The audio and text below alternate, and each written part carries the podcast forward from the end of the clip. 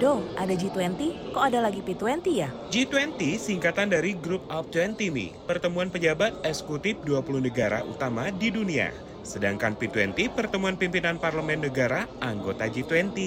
Wah, berarti pertemuan pimpinan parlemen dari Uni Eropa, Australia, Amerika, Arab Saudi, Inggris, India, Italia. Iya, 19 negara plus Uni Eropa Mi. Pokoknya G20 dan P20 merepresentasikan lebih dari 60% populasi bumi, 75% perdagangan global, dan 80% PDB dunia. Wah, rame dong. Dan nanti DPR jadi tuan rumah pertemuan P20 di Jakarta 6-7 Oktober ya? Betul Mi, tema yang diusung P20, Stronger Parliament for Sustainable Recovery, parlemen yang lebih kuat untuk pemulihan berkelanjutan. Menurut Wakil Ketua BKSAP DPR RI Gilang Dila Farares, hasil pertemuan P20 akan disampaikan pada pertemuan G20 di Bali November nanti. Terkait perhelatan G20, DPR menghendaki agar G20 tidak hanya World Forum yang berfokus sebagai penyelenggara berbagai pertemuan.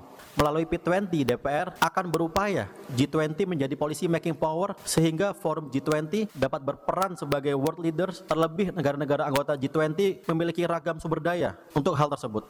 Dengan kata lain, DPR melalui P20 dapat mendorong kekuatan G20 sebagai aktor multilateral yang memberikan keuntungan. Dukung DPR sebagai tuan rumah P20 Summit.